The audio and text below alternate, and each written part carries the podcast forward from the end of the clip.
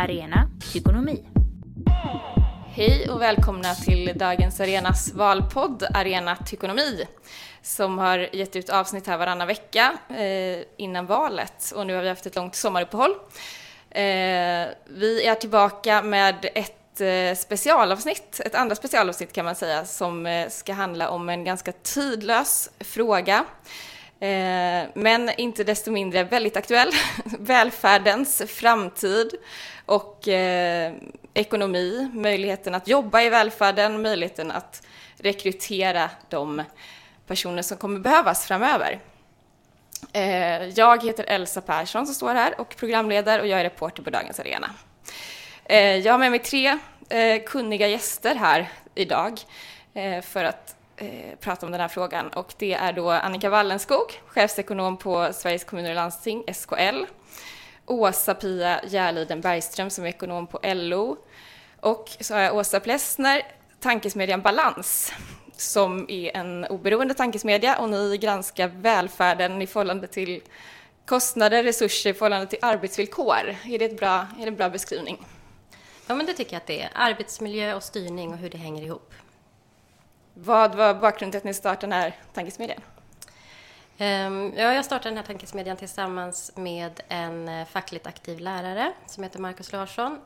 Och vi upptäckte att vi från olika håll, han som lärare och jag som skolledare, stötte på samma problem om och om igen hur hårt vi än jobbade. Vi jobbade oss båda in i väggen och har försökt ta oss tillbaka, och ville helt enkelt kanalisera vår frustration över att inte kunna jobba i välfärden i någonting som vi tror är meningsfullt, nämligen att förklara för fler, både som jobbar i välfärden, för väljare och för politiker, hur den här konflikten mellan resurser, krav och arbetsmiljö ser ut.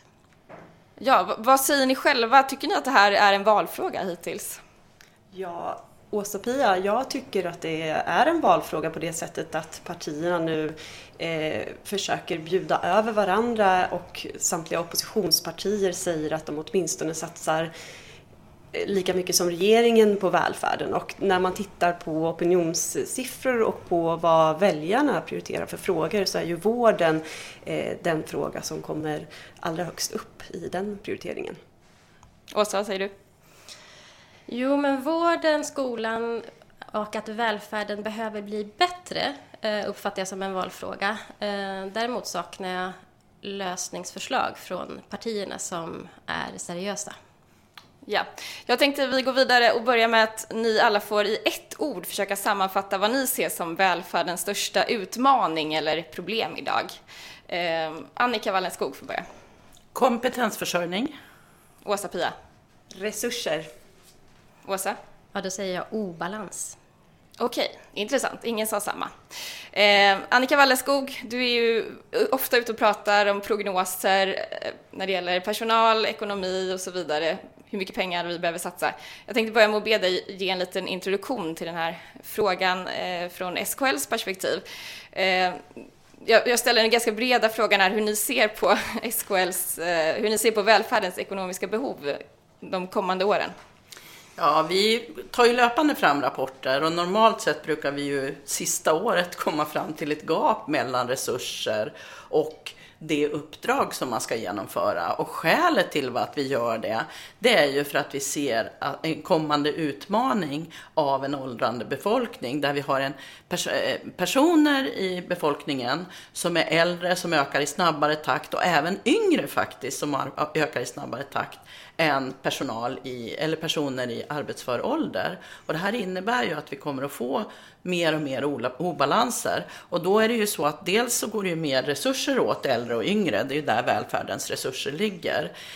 Men dessutom så är det ju så att personer i arbetsför ålder, det är de som är ute och jobbar och tjänar inkomstskatt. Och det är inkomstskatten som är kommunernas och landstingens största intäktskälla. Så vi ser ju att det här är en obalans som växer, och det här har vi egentligen kunnat se sedan 90-talet, men det är nu det börjar bli hett. Och vad menar du med hett? Hur menar vi nu? Nej, vad vi ser det är ju egentligen de senaste åren som vi har haft den här obalansen. Fram till för ett par år sedan så hade vi ju faktiskt till och med många år en snabbare ökning av personer i arbetsför ålder än av behovet i välfärden. Men nu ser vi sedan ett par år tillbaka att den här obalansen ökar mellan de här befolkningsgrupperna. Men hittills har vi inte märkt så mycket av det för att vi är i en högkonjunktur. Så det innebär ju att man har haft ganska bra med ekonomiska resurser. Men däremot märker vi ju det på rekryteringsbehovet redan. Och hur skulle du säga, om man jämför med det som politiska partierna har varit ute och lovat till exempel nu inför valet. Hur långt står de löftena om extra pengar till välfärden ifrån vad ni ser som behoven? Jag upplever ju att man från många partiers håll ser den här obalansen och diskuterar den här obalansen. Men sen är det ju, om man går ut och lovar pengar, det som är dilemmat det är ju att även om vi skulle få pengar till kommuner och landsting så är det ju inte där den stora bristen är, utan det handlar ju om kompetensförsörjning i form av personal i stor utsträckning. Så att ibland hör ju vi från våra medlemmar, ja men vi vill inte ha pengar, vi vill ha sjuksköterskor till exempel. De kostar i och för sig pengar. Men det är inte det. Det är inte men finns det inga att få tag på så spelar det ingen roll att man har de här pengarna. Och varför är det så svårt då att få tag på personal? Vad är den stora... Nej, men det är ju för...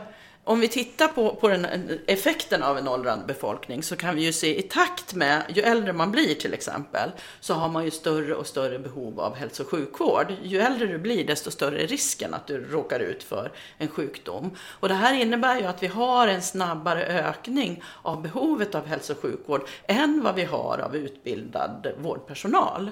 Och det här innebär ju då att det blir en större och större rekryteringsbehov av vårdpersonal. Och får vi då inte tag på speciellt lite ojämnt fördelat i landet, men får vi inte tag på vårdpersonal. Så det som händer det är ju kanske att man har en läkare men man har inte sjuksköterskor och så måste operationer ställas in och så kan man få köbildning och så vidare. Åsa Pia, jag hoppar till dig och frågar då, du sa att det största problemet var resurser. Hur skulle du utveckla? Ja, alltså jag skulle beskriva det på det sättet att visst, jag håller med Annika Wallenskog om att det är ett problem redan nu och framöver kommer att vara att få tag på både gymnasieutbildad och högre utbildad personal inom vårdsektorn. Men det kostar pengar och det kommer att kosta pengar framöver därför att vi behöver inte bara liksom, vi behöver skallar, det är det vi behöver, människor som kan jobba och det kommer att kosta pengar. Och vi gör ju våra prognoser och tittar mycket på hur Konjunkturinstitutet gör sina bedömningar av de offentliga finanserna framöver och skatteintäkter och de kostnader som kommer att bli. Och när de gör beräkningar på grundval av SCB och så vidare på demografin och vad den kommer att kosta så menar de att ungefär 25-30 miljarder mer per år än det som finns idag i regeringens budget kan man säga under nästa mandatperiod. Det är det kommer att kosta.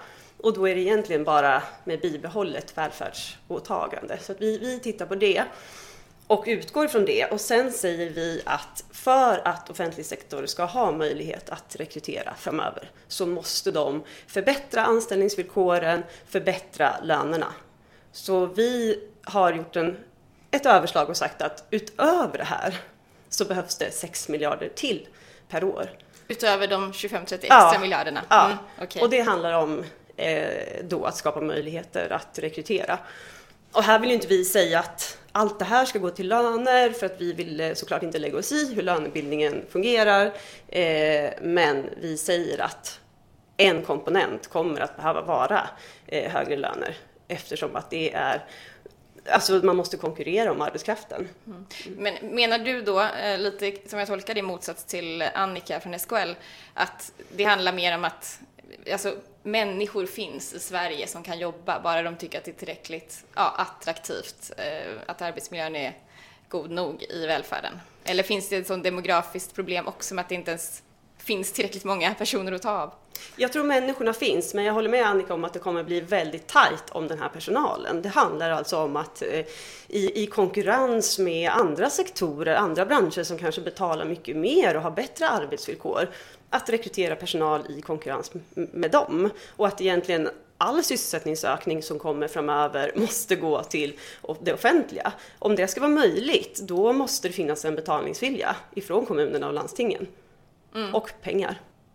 Ja, Åsa Plesner från Tankesmedjan Balans. Vad tänker du om det här med möjligheten att rekrytera tillräckligt med personal i framtiden? Jag tänker jättemycket. Det har varit jättespännande att stå och lyssna här. Där Annika pratar om ett glapp mellan välfärdens resurser och uppdrag. Och det är det ju när man liksom tittar på en ekonomisk makronivå högt upp. Det där har ju också en spegelbild på välfärdens golv i arbetsmiljön. Där Arbetsmiljöverket pratar om att en hållbar arbetsmiljö är en där det råder balans mellan krav och resurser på den enskilda som jobbar. Och det är därifrån också vi har tagit namnet, Tankesmedjan Balans. Det är den typen av balans vi egentligen pratar om, snarare än en budgetbalans då liksom. Men de där två hänger ihop mer än jag tror att vi ofta tänker på. För att vi befinner oss antingen i en liksom, ekonomisk-politisk debatt och tänker på demografisk utveckling och uppdrag och resurser. Eller så befinner vi oss på välfärdsgolvet och undrar hur ska jag ta mig hem idag utan att bryta ihop inför patienter eller elever. Men jag menar att alltså, välfärdsyrkena de är väldigt attraktiva i sig själva. Det är fantastiska jobb, meningsfulla och roliga kreativa jobb. Men de går knappt att jobba i numera. Åtminstone inte om du har oturen eller den vanliga mänskligheten att råka ut för någonting privat eller någon kris eller någon motgång som gör att du inte kan ge fullt på jobbet. Då går du sönder alldeles för tidigt, om man ska säga. Och det är där jag tror att vi måste grunda den här debatten kring välfärden i vad krävs för att vi ska vilja jobba i välfärden. Jag tror att det handlar mer om att kunna ha ett jobb och känna att man gör det bra och att det är meningsfullt än om att liksom mer abstrakt konkurrera med andra sektorer. Vad skulle du säga är varför har det blivit så här så som du beskriver det? Det är en ganska mörk bild. Ja, det är en mörk bild. Jag tror att det har blivit så här eftersom vi som i så många liksom, politiska sammanhang, jag tror att vi någonstans i kommunerna får gå tillbaka till 90-talskrisen och där man gjorde en väldigt stor omvandling liksom, av hur välfärdens arbetsplats fungerade och man började jobba med allt mer slimmade organisationer. Och sen har man under åtminstone så lång tid som jag har kunnat studera gradvis slimmat budgetar år för år. Inte genom att ta bort pengar, men genom att hela tiden ge lite mindre nya pengar än vad kostnaderna har ökat. Och så har det liksom, det finns en ekonomisk styrningstanke med det där. Att genom att inte fullt kompensera för kostnadsökningar så skapar vi en push på verksamheterna att jobba smartare. Men den tanken tycker jag, den behöver vi lyfta och fundera över, och jag ifrågasätter den starkt därför att det som gör ett välfärdsjobb roligt och bra, det som gör det kul att vara sjuksköterska eller läkare eller boendestödjare eller undersköterska, det är att kunna räcka till i det mänskliga mötet, och det låter sig inte effektiviseras. Ska vi få en smartare välfärd, då måste det handla om andra innovationer än att personalen ska klara av fler elever eller fler patienter. Och de där innovationerna, de kommer inte i den takt vi budgeterar för dem. De kommer lite nu och då och kan verka omvälvande på hela sektorn. Men budgeterna läggs som att de kommer gradvis med 1,3% per år ungefär. Effekten av det där, när vi liksom budgeterar för nya uppfinningar som inte finns, det blir en gradvis smygande ökning av arbetsbelastningen.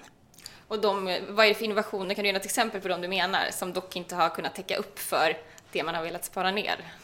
Alltså de jag har, som man pratar mest om just nu är till exempel då att kunna träffa sin läkare på distans. Låter ju mycket effektivare. Tyvärr så har vi än så länge då en utveckling där det är mest läkarappar som inte alls tar de patienter som har störst behov av distansmöten, utan istället liksom ökar belastningen på välfärden totalt sett.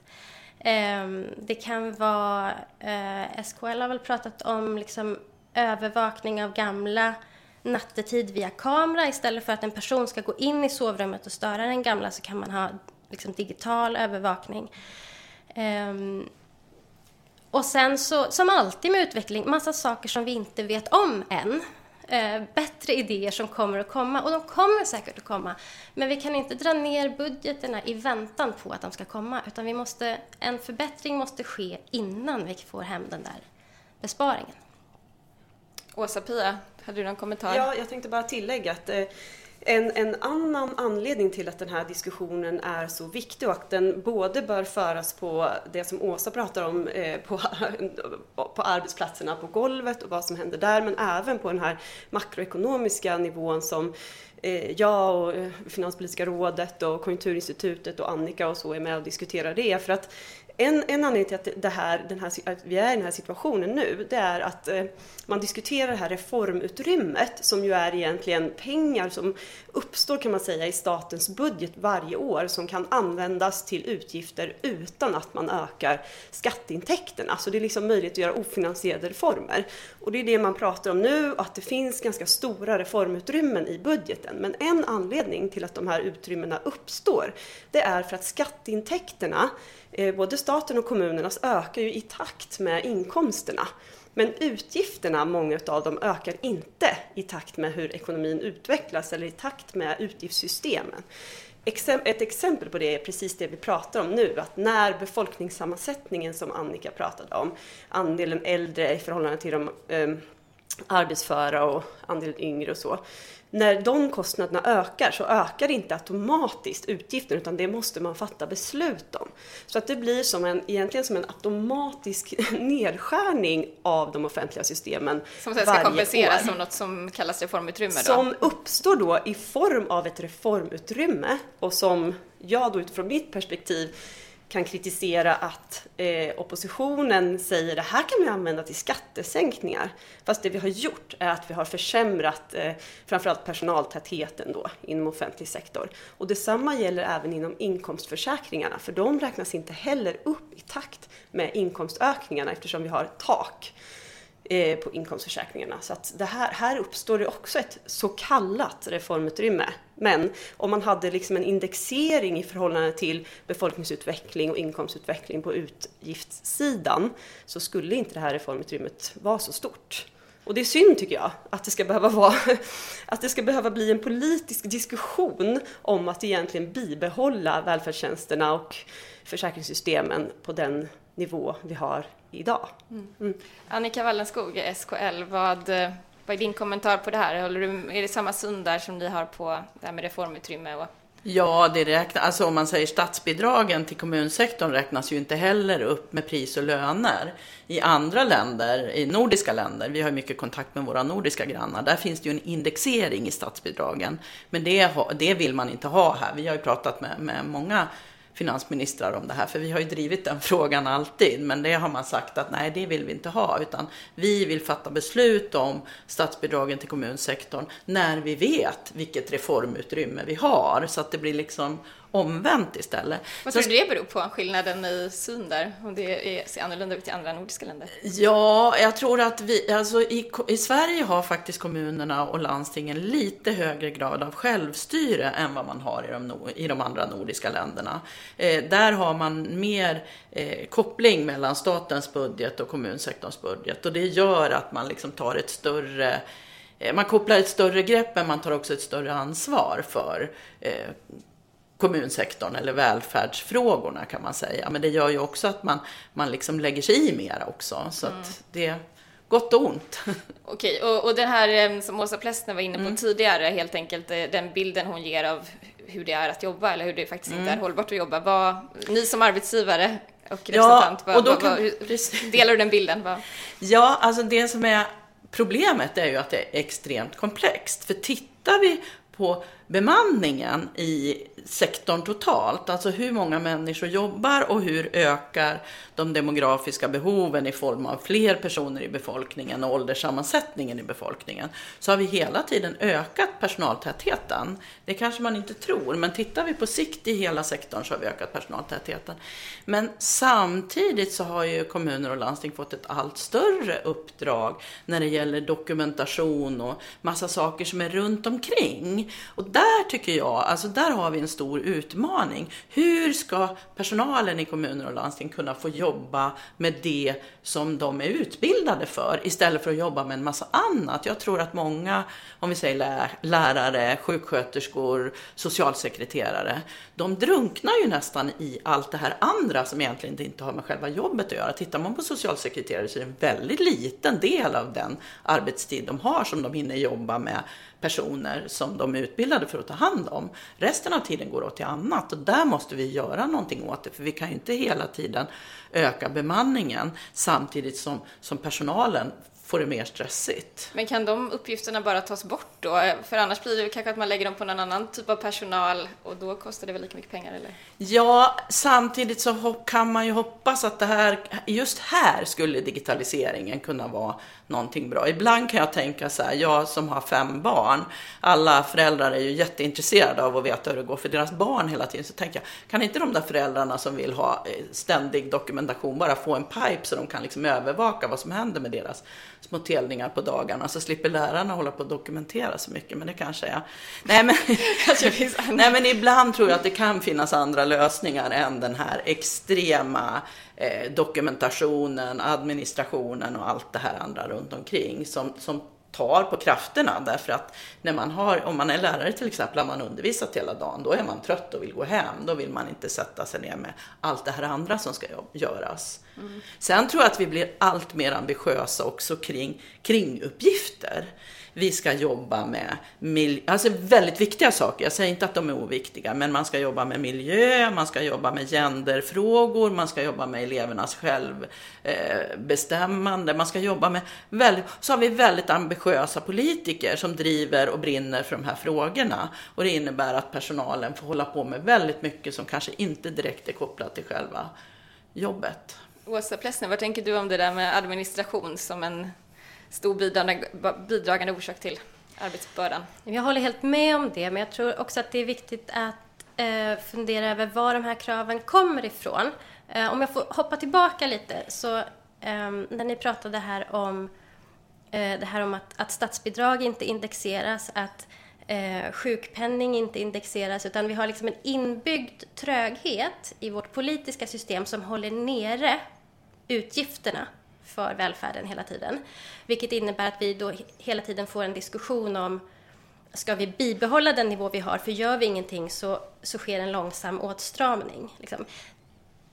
Där tycker jag, borde inte det vara valfrågan? Den har jag inte hört knysta som någonsin, tror jag, i en politisk debatt eller en partiledarutfrågning. Alltså att vi har, i Sverige har vi designat ett styrsystem som, om vi inte aktivt pressar på för att folk ska ha den välfärd som de är vana vid, så får vi en långsam åtstramning. Det tror jag, och Åsa-Pia kritiserar oppositionen, och jag tror dig, det finns säkert anledning att göra det. Men när jag pratar med alltså mina vänner och bekanta som röstar på alla möjliga partier, så de flesta av oss, oavsett om vi röstar rött eller blått, är rätt överens om att utgångsläget ska ändå vara att en trygghetsförsäkring ska fortsätta att vara en trygghetsförsäkring om vi inte tar ett politiskt beslut om annat. En arbetsbelastning i välfärden eller i privat sektor, ja, om vi inte bestämmer att den ska öka, då ska den väl vara ungefär samma år från år. Så det här tänker jag att det finns ett glapp mellan hur gemene man resonerar och det politiska styrsystem som vi har byggt och som vi har haft nu under en lång tid. Och som många politiker och höga tjänstemän tar för givet, men det skapar de här effekterna av en åtstramningspolitik som ingen har röstat för egentligen. Och det tycker jag är en sån här grej som liksom, den journalist som lyckas få det att bränna till runt det har verkligen gjort en folkbildande insats. Sorry, det var inte alls den frågan du ställde. Tack för tips. Varsågod. Nej, men det här med administration, den kommer ju ofta... det är lätt att säga så här, administration är dåligt. Eftersom jag själv är administratör så har jag alltid velat så här, peta lite på det där. Bara, men var kommer all den här administrationen ifrån? Väldigt mycket handlar ju just om att man ska dokumentera mycket mer numera än för 20-30 år sedan. Och varför har vi plötsligt massa dokumentationskrav i välfärden? Jo, det kommer ju från en annan politisk rörelse som handlar om att skydda medborgarens, individens rättigheter.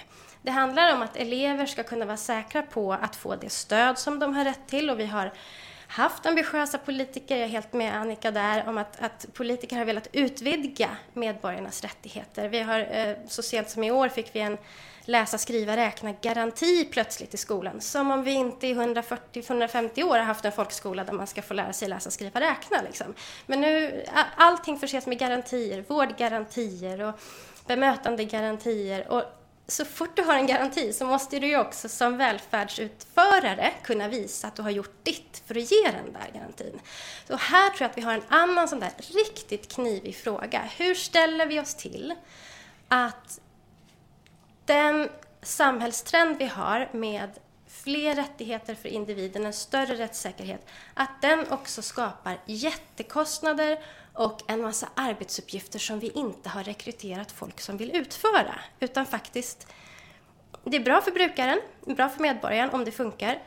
Men det är nästan ingen som jobbar i välfärden som trivs med sina jobb när det där blir ett stort inslag. Och det är också det är en riktig konflikt. Det är inte hittepå och lite det här kan vi säkert bara lösa med en utredning. Utan det här är den samhällsutveckling vi har driver fram en välfärdssektor som vi inte har folk som vill jobba i. Mm. Det blir lite konflikt mellan rättigheterna för de som använder välfärden, elever till exempel, och arbetsmiljön där, låter det som, ja, exakt. För de som jobbar. Jag skulle vilja hoppa vidare till en annan fråga.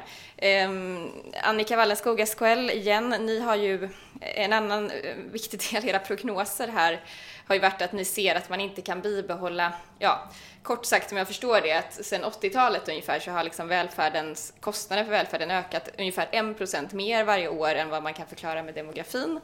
Och att ni nu ser att man inte kommer kunna klara av att behålla den förstärkningen år efter året, och det handlar mer om att bibehålla nivån hittills.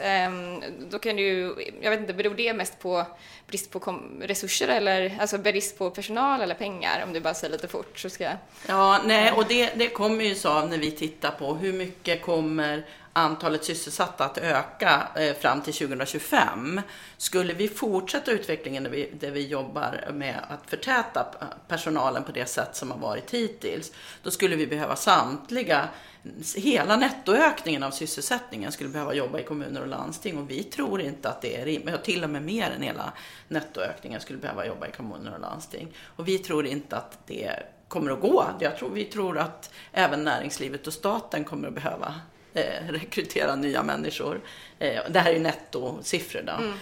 Men det är det som gör att vi kommer fram till den här siffran, och det här är ju naturligtvis en jätteutmaning, för det handlar ju om att om vi då inte kan öka personaltätheten, för kravet från invånarna, det kommer ju att fortsätta öka. Det är ju så. Det kommer ju inte liksom plötsligt att säga att ja, men vi är nöjda med det här. Man är ju missnöjd redan som det är, trots att vi har ökat välfärdsåtagandet. Så att det här kommer ju att vara en jätteutmaning, och det är då vi ser att då måste vi liksom jobba med välfärden på ett helt annat sätt än idag. Men vad är det personaltäthet som man har kunnat använda de pengarna till hittills? Och är det som kommer förstå? Kan man göra någon typ av bedömning om vad som kommer hända då om vi tar bort de här 1%? Vad kommer få stryka på foten liksom? Nej, men där ser ju vi att det är där man måste börja jobba på ett nytt sätt. Inom hälso- och sjukvården är det lättast att se. Det handlar om att patienter med kroniska sjukdomar måste få verktyg att kunna mäta och värdera sina sjukdomar själv och bara åka in till sjukhuset när de har behov. Om vi säger att jag har någon typ av cancer till exempel, så kan jag mäta och monitorera min sjukdom själv. Och sen kan jag åka exakt rätt tid om någonting inträffar, om värdena förändras, så kan jag åka till sjukhuset.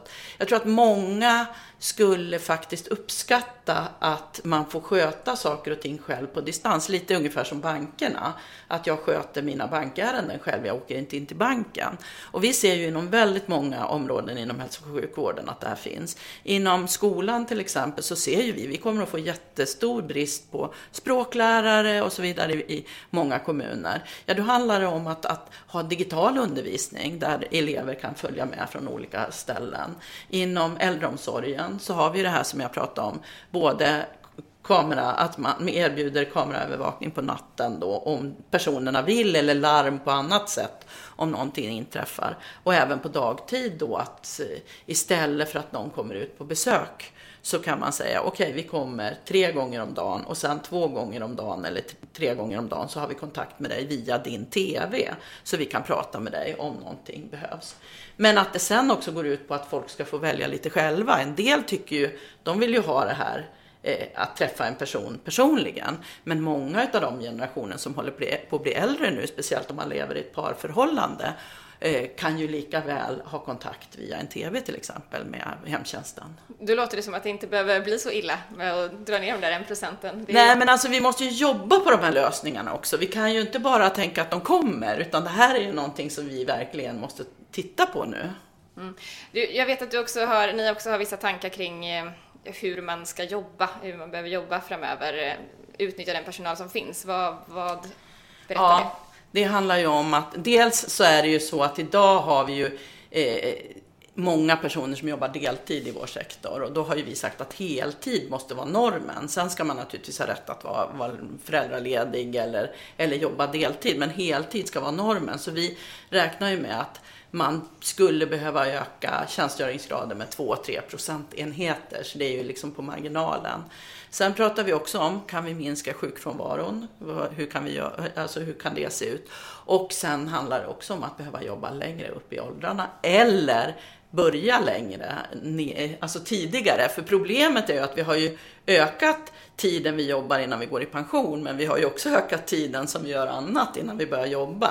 Så att liksom antingen innan man börjar jobba, att man kommer in i jobb tidigare, eller att man jobbar senare. Men hur ska ni då som arbetsgivare få folk att gå med på det här, eftersom det redan, om vi lyssnar på Åsa Plesner och många, är en sån otroligt ansträngd arbetssituation idag. Varför skulle man då vilja börja jobba tidigare, jobba längre och jobba heltid? Det är ju alltid diskussion om det här, om det är ofrivillig deltid eller inte, eller om man faktiskt inte orkar jobba heltid, men ja. Mm. Nej, men det handlar ju naturligtvis om att erbjuda en arbetsmiljö där man klarar av det. Och jag tror ju liksom det här kan vi lösa många, jag tänker hemtjänsten till exempel, väldigt många resor och ganska stressigt att flänga runt mellan de här äldre. Kan vi lösa det genom att mycket besök sker digitalt via en tv till exempel, så minskar vi arbetsbelastningen där. Så jag tror att liksom det går att lösa på olika sätt. Och det kan också göra att man kan få en lite bättre kontinuitet för de gamla, att det är samma person man träffar oftare. Och det gör ju också, tror jag, att arbetsmiljön blir trevligare, där man har sina gamla som man tar hand om. Så att, men det är ju liksom ingenting som går av sig själv, utan det här måste man ju verkligen jobba på. Mm. Åsa Pia från LO här, vad är din kommentar på hur man ska få ihop det här med personalen när man ändå kanske inte kan bibehålla de här nivåerna? För det första då, är ni med på den ekonomiska kalkylen att man kanske måste stanna vid bibehåller nivå snarare än att öka? Alltså det är inte det vi räknar på. Nej. Utan vi räknar på demografi plus 1% faktiskt. Mm. KI räknar på demografi plus 0,6, och vi säger att men 1% har ändå varit den historiska kostnadsökningen, och det är ungefär där det rimligen kommer att hamna. Sen har inte vi gjort den där samma analys som SKL har gjort, där vi har tittat på möjligheten att hitta personal. Som jag sa tidigare så Det ser ju ut som att all sysselsättning måste komma i offentlig sektor, och då är det väl upp till oss egentligen här i Sverige att fatta beslut om vi vill att det ska vara så eller inte, så att säga, genom att visa att vi vill betala för det här. Men självklart den gamla diskussionen som har varit, för den här diskussionen har ju funnits länge, hur ska vi klara att försörja den demografiska utvecklingen, offentlig sektor utifrån den. Och då är det såklart att ständigt, vilket ju kommuner och landsting gör, jobbar med, och även staten, jobbar med effektiviseringar och förbättringar. Och sen är det ju, och det har vi också pratat om länge, att få människor att jobba högre upp i åldrarna. Och det har ju redan hänt, i alla fall i ekonomin i stort. Eftersom att pensionssystemets förändring gör att det lönar sig nu att jobba längre. Och lite andra skatteförändringar och så vidare. Så att det där, vi är på väg dit. Jag tänkte på en annan sak som vi inte har pratat om här. Som jag tycker ändå bidrar till resursslöseriet och kanske också hur man drivs av brukarna i flera sektorer. Det är ju den avreglering som man har gjort av många av de här områdena. Och möjligheten att göra vinster och tjäna pengar inom ramen för offentliga verksamheter. Som jag tycker strider helt mot de behov och den beskrivning som vi gör här. Att det liksom, för i hela den avregleringen så finns det ju en förhoppning om att det finns aktörer där ute som kan göra verksamheterna så mycket bättre så att de dessutom kan plocka ut pengar till sig själva. Så att det ska bli liksom en vinst för verksamheten och en vinst för en ägare. Och jag får inte ihop den bilden, och dessutom visar ju nu många studier av exempelvis skolan att de här stora skolkoncernerna har sämre personaltäthet och sämre utbildningsnivå på sin personal och så. Så att, och ett dilemma där, det tycker jag blev tydligt i det som Åsa sa och även Annika, att brukarna driver på utvecklingen, och det är ju de här valfrihetsreformerna bland annat som gör att skolledare hamnar lite i händerna på på eleverna och elevernas föräldrar. Och det visar inte minst då betygsinflation etc. Att det är så man attraherar elever.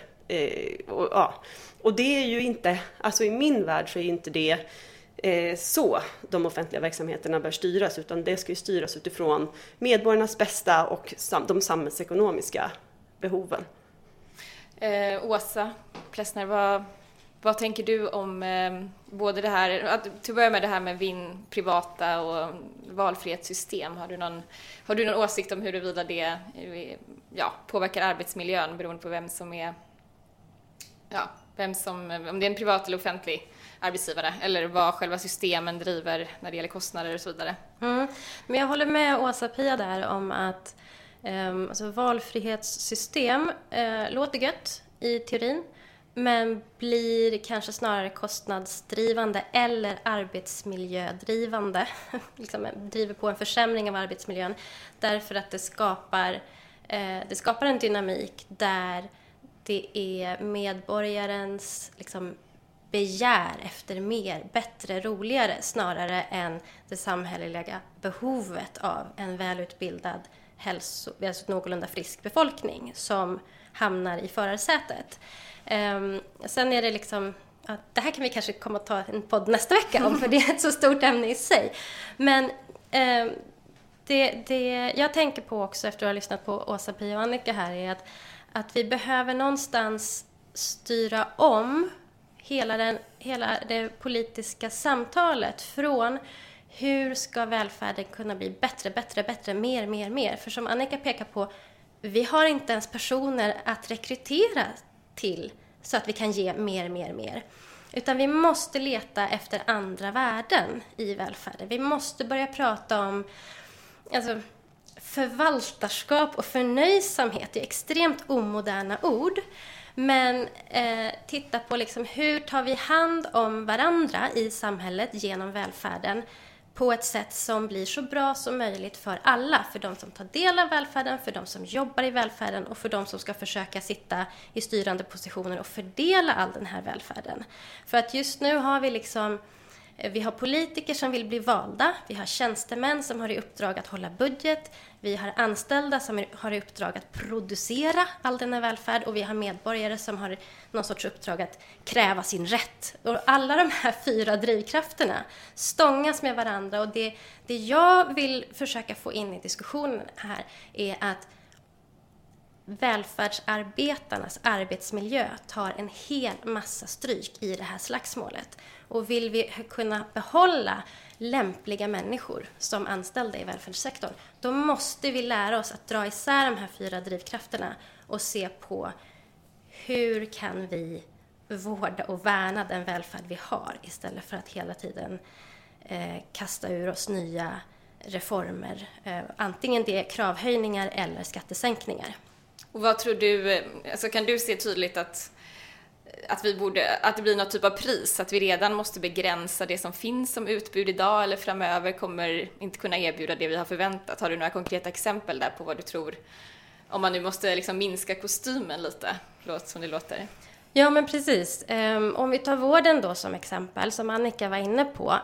Vi kanske inte kan ha, eller omsorgen, förlåt. Vi kan inte, kanske inte ha personer som kan åka runt och göra alla de besök som LSS-handläggarna vill bevilja idag. Det kanske inte kommer gå ihop.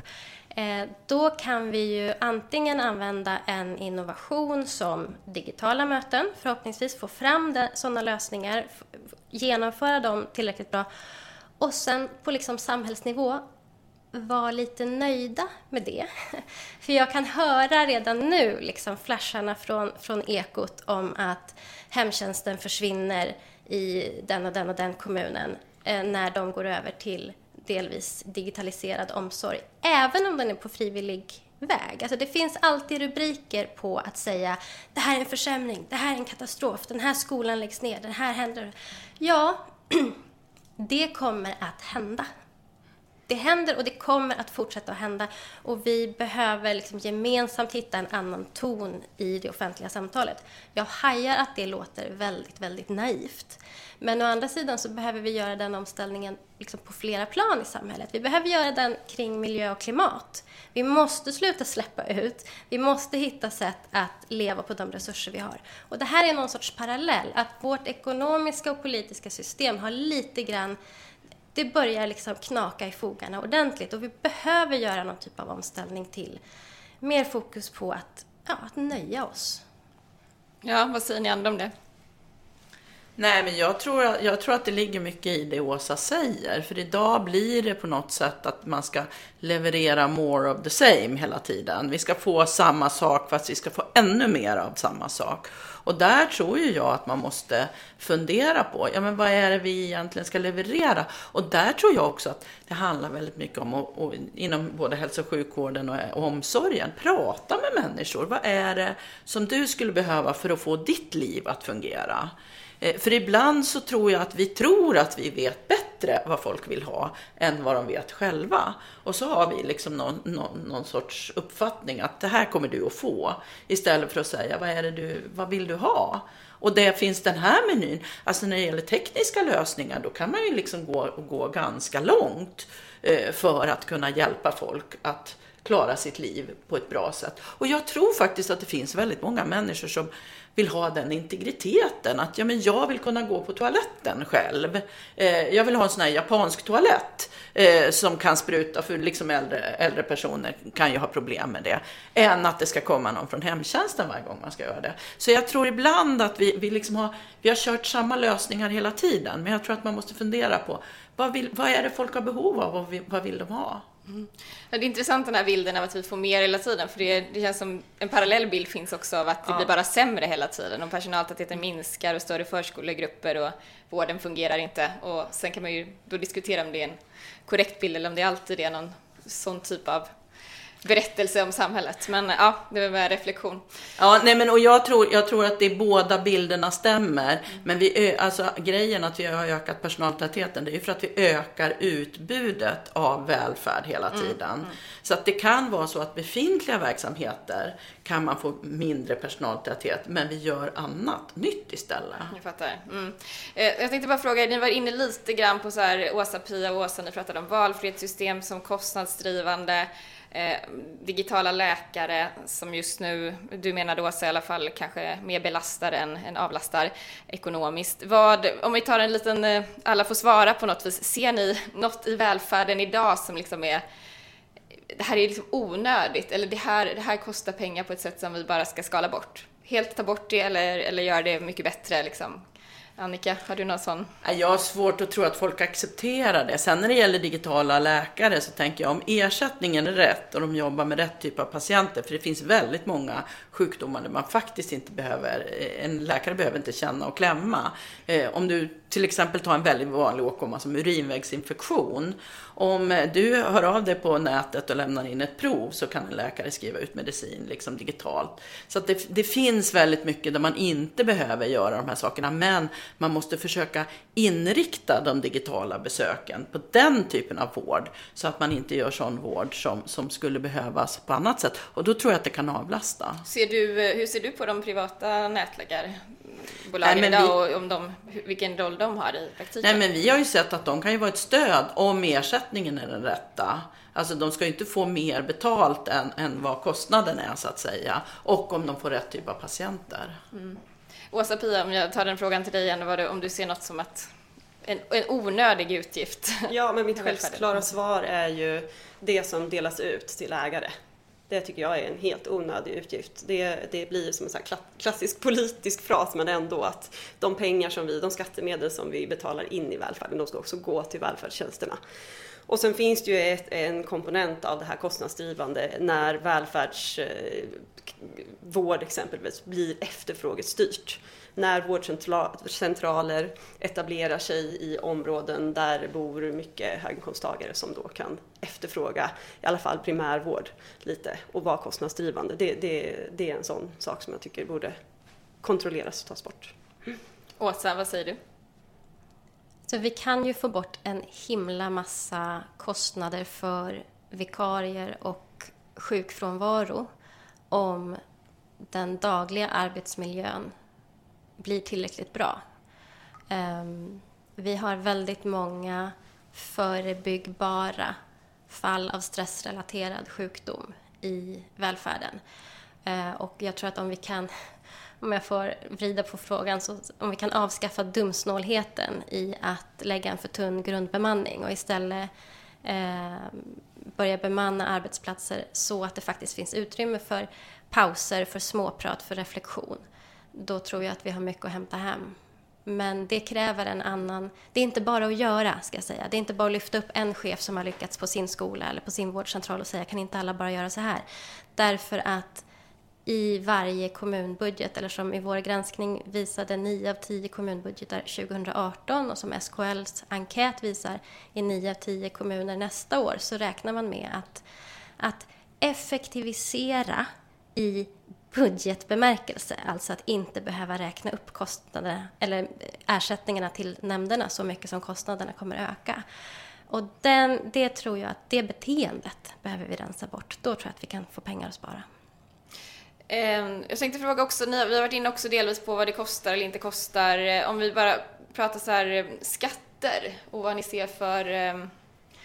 Skatter är väl alltså den viktigaste intäktskällan i alla fall på något sätt om man ska stärka välfärden. Om vi tar en runda där också, kommer vi behöva höja skatterna? Hur ska vi göra det i så fall? Inom vilken tidsram? Annika från SKL, börjar vi med. Ja, nej men det som är bekymmersamt, det är ju att det är välfärden som behöver mer resurser de kommande åren. Och en inte så bra skatt att höja är ju naturligtvis kommun- och landstingsskatten, alltså kommunskatten. Därför den slår på sysselsättningen, den slår så att man får betala, liksom även de som tjänar lite får betala mycket. Så vad vi funderar på, det är ju, kan man se över skattesystemet? Kan man införa nya skattebaser för kommuner och landsting? Eller ska man förlita sig på det här att nu har staten pengar över, nu sticker de till kommunerna och landstingen lite mer. Vad skulle det vara för skattebaser i så fall? Ja, om man tittar på andra länder, Norge och Danmark till exempel, då har kommunsektorn rätt att ta ut naturresursskatter till exempel. Så att de kommuner som har kraftbolag, de kan ta ut bolagsskatt eller fastighetsskatt för de här naturresurserna. Det är inte så bra system, därför att det finns några kommuner i Norge då som är superrika och så är grannkommunen jättefattig. Så den kanske man då skulle köra regionalt istället. Idag har ju kommuner och landsting en fastighetsavgift. Man kanske kan se över den. Jag vet att det är en jättekänslig fråga politiskt. Men jag tror att man måste fundera över det här under den här perioden. Nu har vi ett skattesystem som är sedan 1990. Och det kan vara läge här om inte allt för lång tid att börja fundera över detta i alla fall. Jag förstår. Åsa-Pia, vad säger du? Ja, LO. Det LO har sagt är att staten bör ta ansvar för de här ökade kostnaderna som nu kommer till kommunerna, som kommunerna inte kan rå över, utan som handlar om att egentligen bibehålla nivån på det offentliga åtagandet. Och det innebär ju att LO tycker inte då att kommunerna ska vara tvungna att höja skatterna för att finansiera det här själva. Och som vi har pratat om så kommer det sannolikt att finnas pengar i staten att använda till ökade statsbidrag, och om inte de pengarna räcker så tycker vi att då ska staten kunna höja sina skatter. Och det LO har pratat om är ju väldigt mycket att kapitalinkomstskattesystemet bör ses över, för som Annika nämnde där nu, fastighetsskatten, den är ju väldigt märkligt utformad, där är människor med mycket högt värderade fastigheter betalar exakt lika mycket skatt som de som har lågt värderade fastigheter idag. Det betyder att höginkomsttagarna betalar alls inte fastighetsskatt i samma utsträckning. Och det finns andra saker på kapitalskatteområdet som fungerar väldigt dåligt idag, så det har vi sagt. Men LO:s syn är att det som egentligen behövs är en översyn av hela skattesystemet för att skapa ett mer robust och långsiktigt hållbart system. Och göra möjligt att man höjer skatterna framöver. Åsa Plesner, har du någon åsikt om behovet av skatter eller höjda skatter?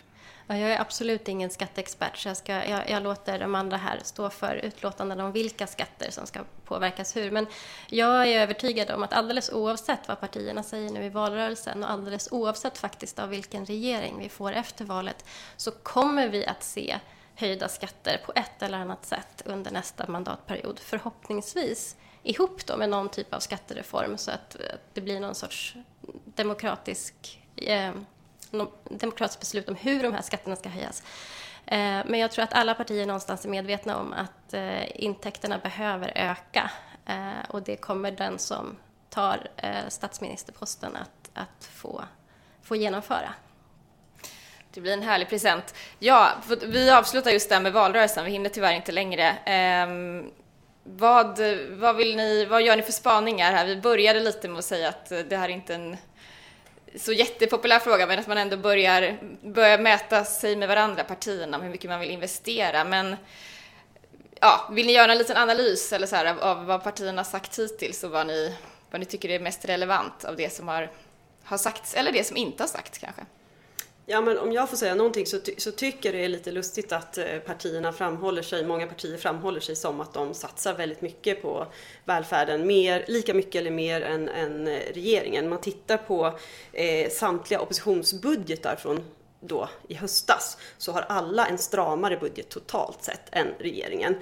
Och Centerpartiet, Moderaterna och Sverigedemokraterna föreslår dessutom nedskärningar till kommunerna, och det är där de stora välfärdsutgifterna finns. Sverigedemokraterna är de som föreslår de allra största nedskärningarna till kommunerna, och det är både på de generella allmänna statsbidragen men också på såklart de här pengarna som kommunerna får från staten för sitt flyktingmottagande. Så att, ja, jag tycker att det är en märklig bild de försöker ge av sig själva, att de satsar pengar på välfärden, för enligt deras egna ekonomiska motioner så stramar de åt. Åsa, har du något att säga om partiernas inspel i de här frågorna hittills? Ja, men det är spännande nu under valrörelsen, och bara medan vi har stått här och pratat har det säkert droppat in några nyhetsflashar om nya miljarder till välfärden från ett eller annat parti. Men senast jag räknade efter så är det ännu inget parti som har kommit upp i att lova så mycket höjda statsbidrag så att de lever upp till Annikas och SKLs prognoser av det faktiska behovet. Så trots att vi alltså har en valrörelse där alla pratar mer till välfärden, så är det inget parti som jag har sett hittills som ens är uppe i en bibehållen välfärd. nästa mandatperiod. Så att om jag lät deppig när jag beskrev välfärdens arbetsmiljö idag, så är jag ännu deppigare om utvecklingen nästa mandatperiod. Jag är ganska övertygad om att vi kommer få se höjda skatter, inte tillräckligt mycket höjda statsbidrag och därför en tyngre arbetsbelastning för välfärdsarbetarna. Det får bli avslutande ord. Jag tackar jättemycket för att ni kom. Annika Wallenskog från SKL, Åsa Pia Järliden Bergström från LO och Åsa Plesner från Tankesmedjan Balans. Jätteroligt att ha er här. Tack så mycket. Tack så mycket. Arena Tykonomi.